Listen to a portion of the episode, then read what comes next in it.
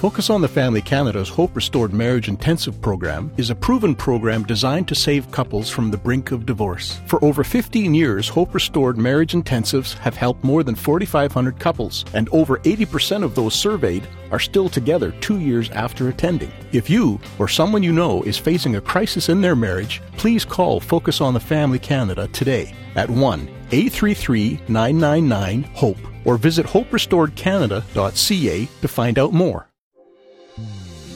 Uh, we can pray for wisdom. We want to pray for discernment. We're not going to control another person. But when I talk to a loved one, a family member, I'm going to begin with the words, I have something important I'd like to talk to you, and it's because I love you so much. That's Dr. Gregory Jantz, and he's our guest today on Focus on the Family to help you understand addictions and healing through Christ. And your host is Focus President and author Jim Daly. Thanks for joining us. I'm John Fuller. You know, when we think of addictions, uh, we probably uh, think of those traditional problems drugs, alcohol, gambling, but there are so many uh, kinds of addictions that we see developing around us. I mean, the one in that category of drugs would be the opioid addiction. Something like 2 million people are addicted to opioids now. But digital devices, pornography, maybe work, workaholism, mm-hmm. uh, shopping, what we eat. Now that's starting mm. to get a little close to yeah. the heart. Let's move on. Um, but they can go unaddressed, and these and other addictions can devastate a person's overall health as well as their family and their relationships. Uh, Dr. Gregory Jantz has a lot of great insights to share about addiction.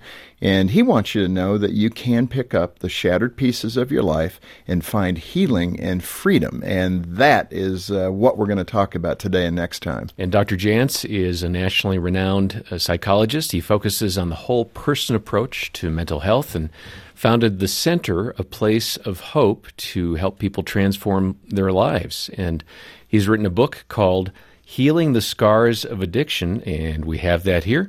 Just stop by focusonthefamily.ca. Dr. Jantz, welcome back to Focus on the Family. It's good to have you again. It is so good to be here. Wow, I was just thinking about our topic. uh, we all know somebody who's been touched by addiction. Well, that's so true. And we need to, you know, describe it, unpack it, all those things. So let's get started.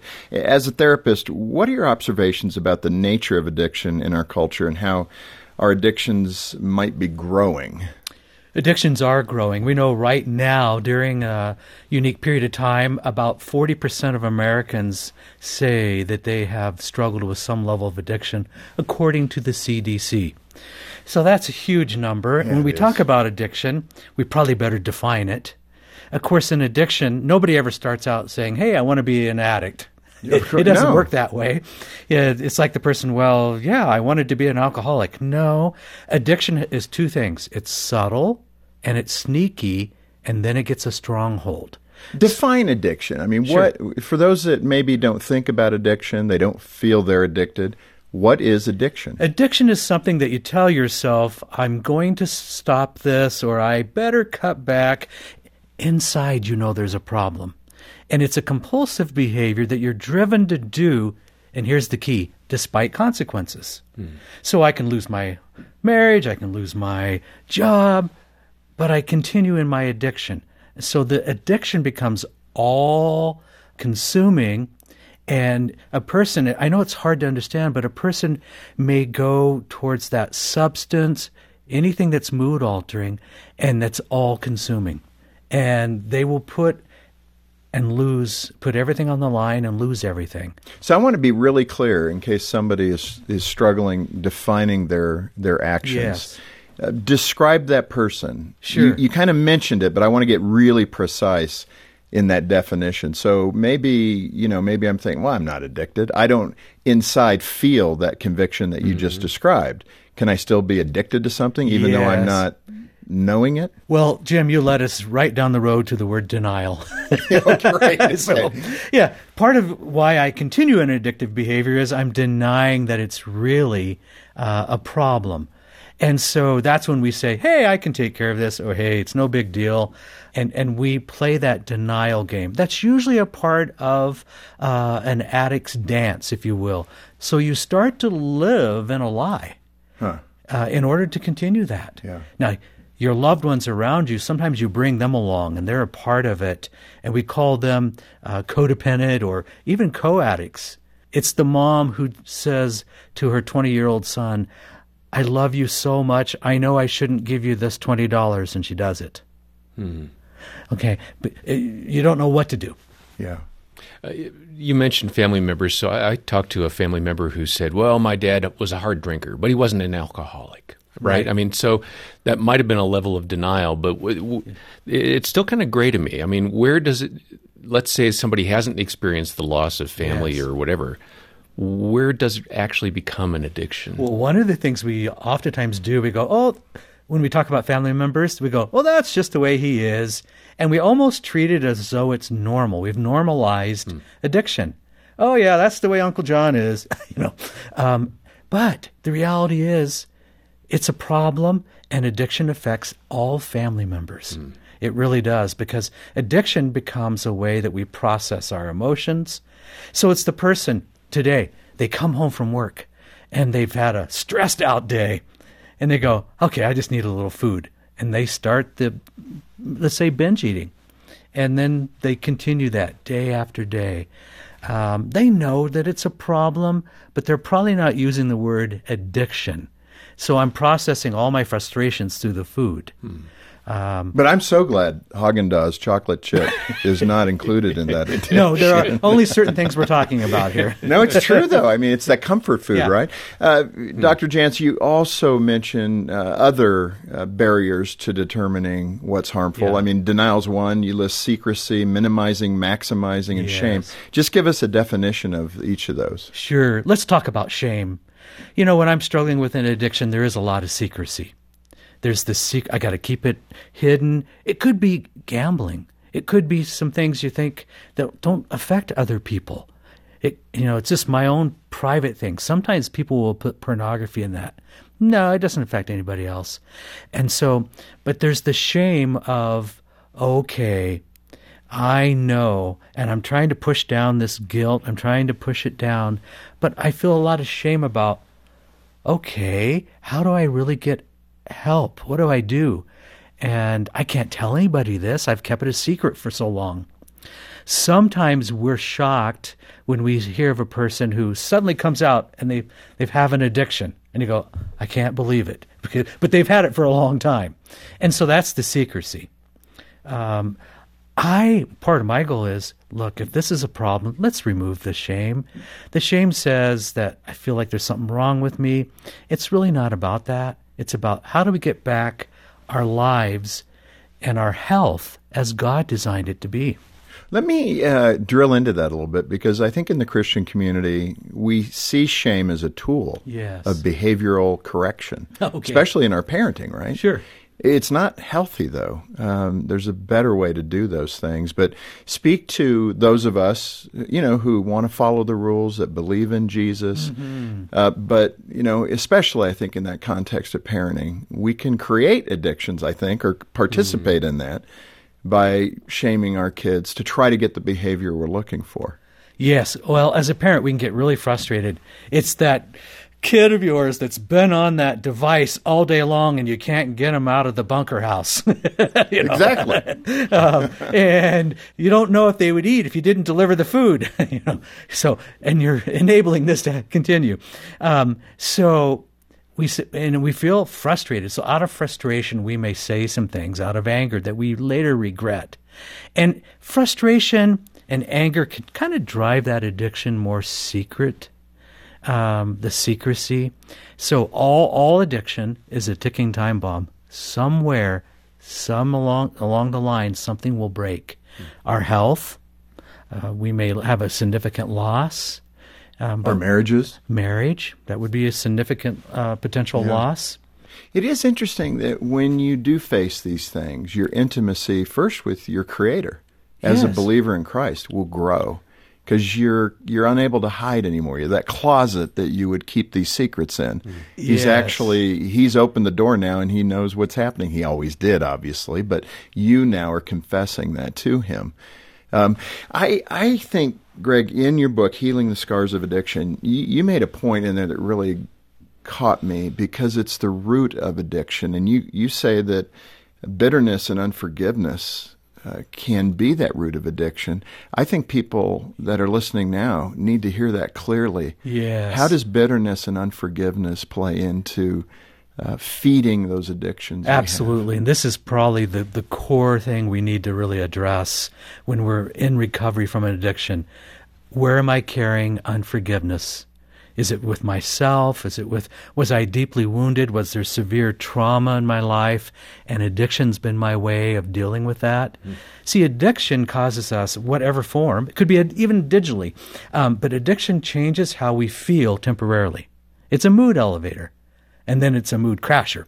But um, so we know that at times I need to find and deal with that hurt, that trauma, there's something that happens, and I see this so often in a person's life when it's a release of forgiveness, self forgiveness, a release of forgiveness of some past hurt, and receiving God's forgiveness. Right.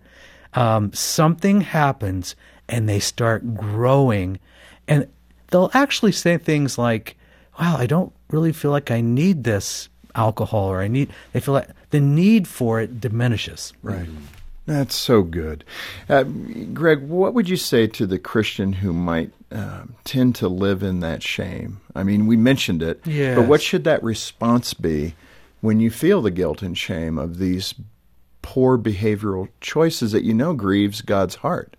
Okay, one, that's our cue to do something. When you feel the guilt and shame, that's the time to say, I'm going to look at what my options are for getting help. Now, addiction requires us to say these words I need help. Because mm-hmm. if you could have handled it, you really would have. Um, yeah, it would be rational. Yeah. And but it, it's subtle and it's sneaky and it's got that stronghold. And you know, there's a spiritual side to addiction. Addiction ultimately puts us on the path to despair and potential path for death. Addictions kill. And that's so we want to intervene. We don't want you over there on the despair or the destruction. And so when you feel that guilt, that's just the cue to go, okay, this is bigger than me. I need to ask for help. This Focus on the Family broadcast will continue in just a moment. Do you wake up and think of all the ways the day could go wrong? Does a list of worst case scenarios play on a loop in your head? Can the littlest thing set off a spiral of what ifs? Focus on the Family Canada has created a free PDF booklet filled with professional advice, biblical insights, and follow up resource suggestions to help you better understand and navigate anxiety in your life. Download your free PDF booklet at focusonthefamily.ca slash anxietypdf. That's focusonthefamily.ca slash anxietypdf.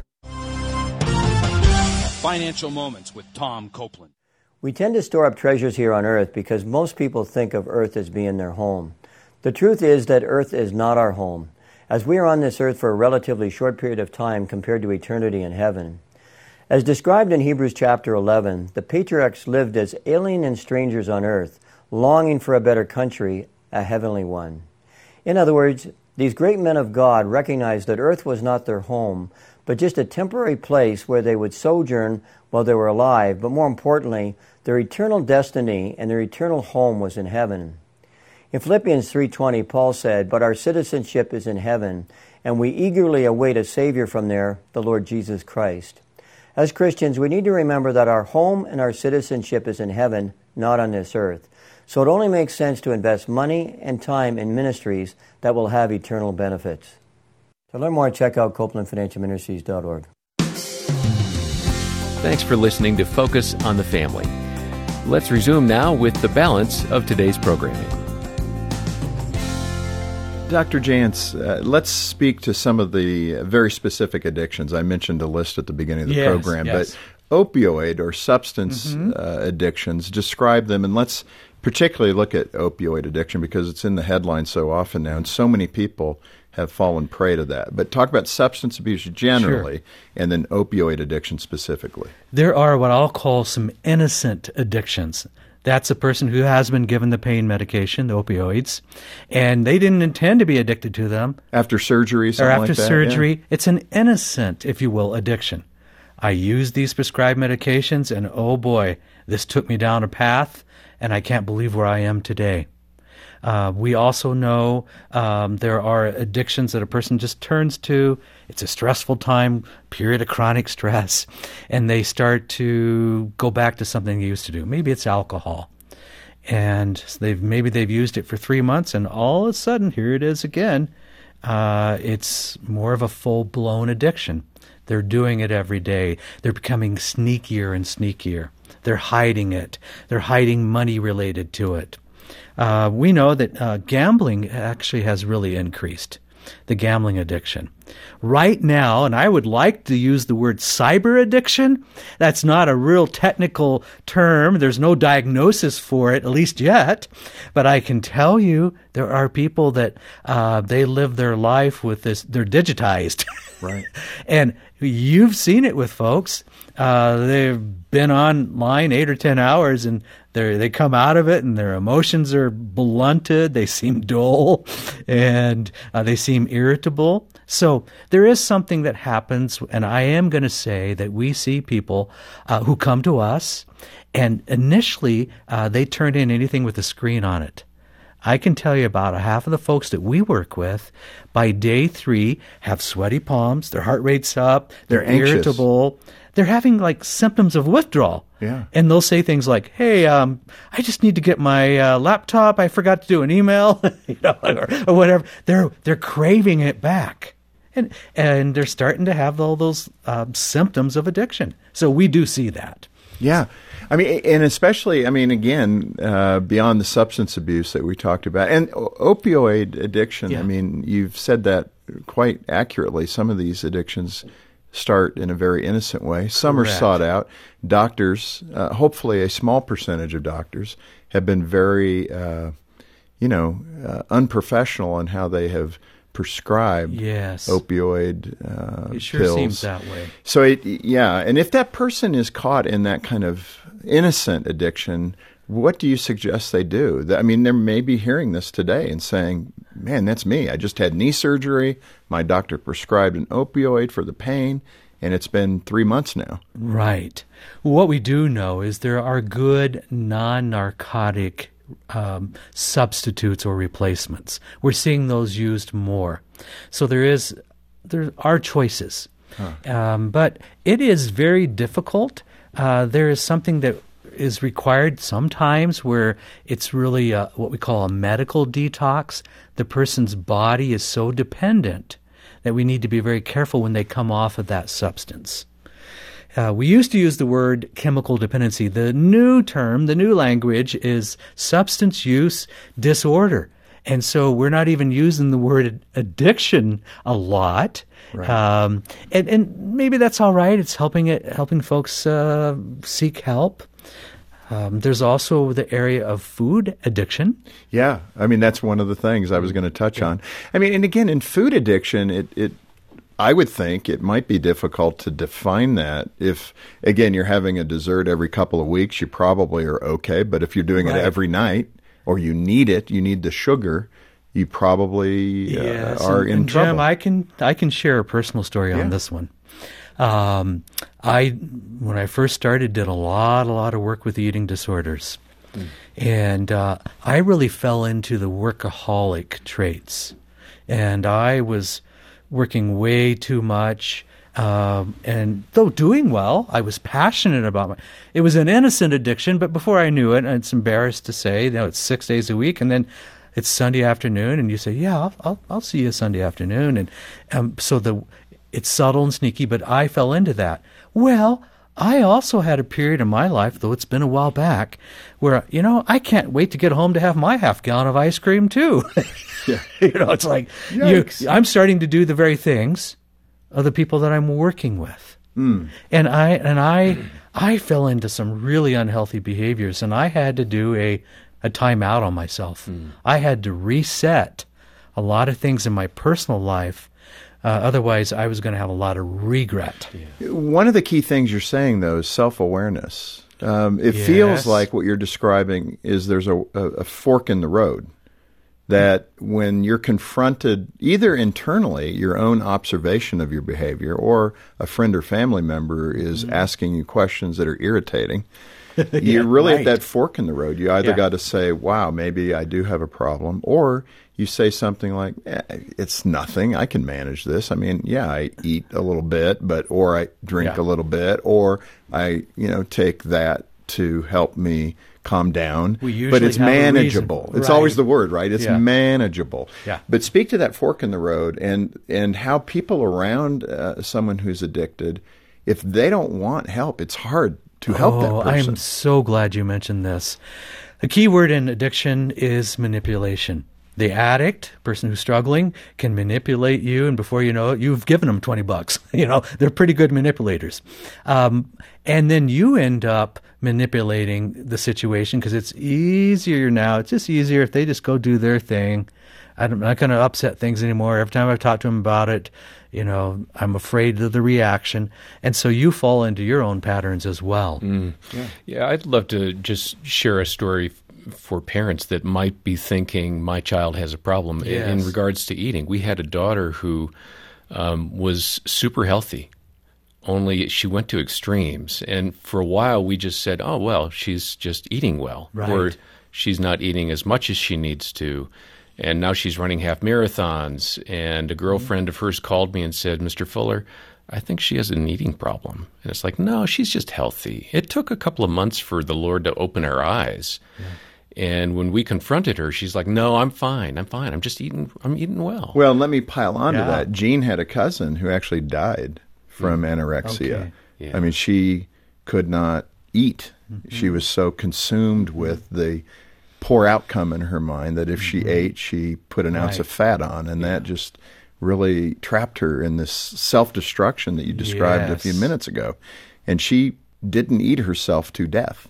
I mean, Right. literally, she died. This is a kind of an, an addiction with uh, kind of the opposite effect, where I'm not doing Yes. something. Right, and and I also can clothe it in. Oh, I'm just eating really heal- healthy, and um, and, and we can take it to an extreme. Yeah. And addictions run. The fuel that runs an addiction is fear. It's the fear of I don't do this. It's the fear of if I eat this, I'm going to gain 10 pounds instantly. So behind most all addiction, uh, we've mentioned unforgiveness or uh, hurt or trauma, but that's because there's fear. And the fear and the lie is I have to do this in order to feel okay. What about um, this idea of being able to manage moderation? I mean, the book of Proverbs Yes. is full of admonition to do life in moderation. Why do we struggle with moderation? Well, I think also we live in a culture that's very, um, it's very easy to get addicted these days. We have lots of opportunity in front of us Well, every true. day. And so we have a lot of stimuli, a lot of invitation for addiction, and plus we've normalized addiction. Um, alcohol use has almost been normalized, um, but yet it's not normal for a person who's struggling. Um, we've almost done this, and it's very unfortunate, but we've almost done this with uh, pornography. It's just so normal. It's no big deal. Well, in the church, to be honest, the church, the numbers Right. are not good. the numbers are not good and it is a huge struggle and people are secret and i uh, many times have worked with individuals that say well yeah i kind of thought the drinking was okay. We did it and some of it. You know our church friends did it and um, but you know but it really it really got them. They they carried it way too far. And i think okay there's times where we can't we cannot be uh, uh, moderate. It's not going to work. Then we need to stay away from that. Right. Because it's addictive. It is. Yeah. Uh, Dr. Jantz, I don't want to end today without a clear, again, a clear direction for people who are concerned about a family member or a loved one. So, what is that first step? Maybe give it some context. You have a family member who is drinking too much. Yes. And it's obvious. It's a harder one to hide, obviously, Mm-hmm. because it affects your behavior so openly. Uh, but what would be a first step? What can a concerned family member or friend do to um, kind of confront the situation in a loving and healthy way? Well, I'm always going to deal with that person, let them know how much I love and care about them.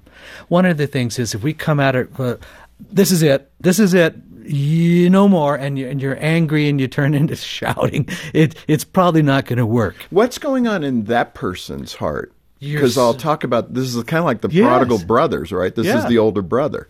Dad, don't you know what little brother did? He took all that money and squandered it Yes, on drink right. and women, and so you get a self righteous heart. But what's that person's issue? Well, right. And part of it is we can't control another person. So we got to come to that realization. Uh, we can pray for wisdom. We want to pray for discernment. We're not going to control another person. But when I talk to a loved one, a family member, I'm going to begin with the words, I have something important I'd like to talk to you. And it's because I love you so much. So I'm going to lay the groundwork. Uh, this is out of love. Now, when you bring the next steps and say, I have noticed that um, your alcohol consumption seems like it's really been up. Can you tell me about that? So give them an opportunity to talk about it. Um, because I want them to keep talking about it. I don't want them to shut down. And that's the truth. And that's where we want to end today. And Greg, I'm so grateful for your book, Healing the Scars of Addiction, and what we've talked about today. We're going to come back next time and talk more about how you face these addictions and how you overcome them. But in that context, we are a place uh, that you can contact. You don't need to be ashamed. We get it. We've been doing this for 43 years now. And I don't think you're going to shock our counseling team with whatever you're dealing with. We've heard it. Uh, just as the scripture says, there's nothing new under the sun. Right. So take that risk. If you're feeling like maybe I am addicted to this thing, whatever it might be, call us. Uh, we can schedule a counselor to get back with you, and they'll spend time on the phone with you and begin to discern that. And I really encourage that as well. yeah, isn't that Take a good that first step, step today? Yeah. Yes. It's anonymous. I mean, we're not going to dig in. You don't have to worry. We're not going to disclose that conversation. And uh, that is a great first step. In addition to that, you can get a copy of Greg's book. If you need it, we're going to send it to you. So just call us. If you can't afford it, we get it. That isn't the barrier because we do have other uh, supporters that I know God will move their heart to send a gift to help cover the cost of that. And if you're in a position to help others who need resources like Greg's book, uh, would you consider supporting the work of Focus on the Family Canada? Uh, Your gifts are the lifeblood of the ministry. And so let me say thank you for remembering us and strengthening our outreach to Canadian families. Yeah, we have a lot of help here at Focus on the Family for you, and it begins with a phone call. Our number is 800 A Family, 800 232 6459, or stop by focusonthefamily.ca. Greg, thank you so much for being with us, and I'm looking forward to our conversation tomorrow. yes, let's do it. And on behalf of Jim Daly and the entire team here, thanks for joining us today for Focus on the Family. I'm John Fuller, inviting you back as we once again help you and your family thrive in Christ.